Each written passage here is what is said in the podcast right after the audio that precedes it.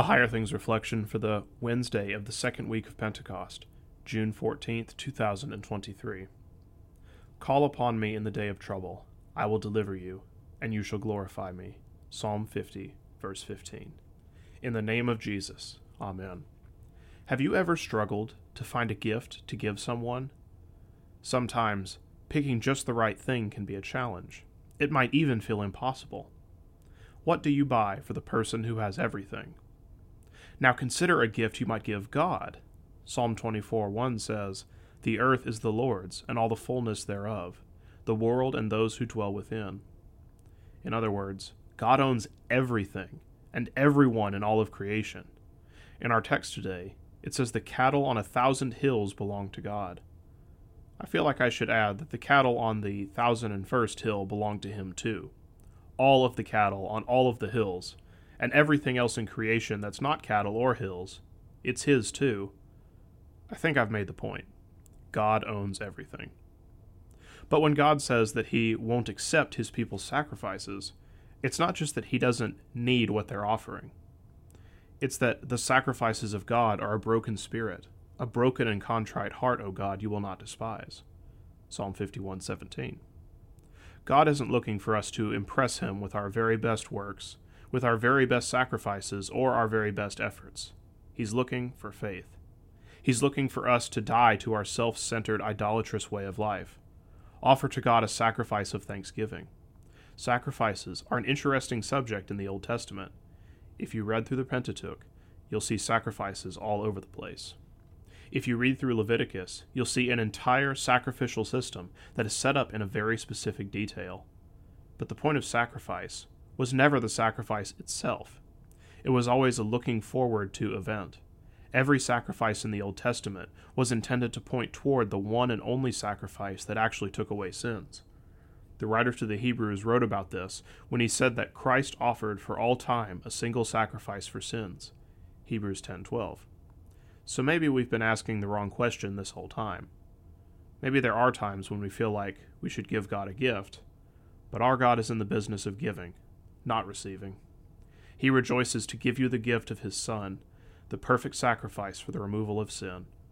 And that is the perfect gift for each of us. In the name of Jesus. Amen. Not all the blood of beasts, on Jewish altars slain, could give the guilty conscience peace or wash away the stain. Believing we rejoice to see the curse remove, we bless the Lamb with cheerful voice and sing his bleeding love. LSB 431, verse 1. I thank you, my heavenly Father, through Jesus Christ, your dear Son, that you have kept me this night from all harm and danger, and I pray that you would keep me this day also from sin and every evil, that all my doings in life may please you. For into your hands I commend myself, my body and soul, and all things. Let your holy angel be with me that the evil foe may have no power over me. Amen. Our Father, who art in heaven, hallowed be thy name.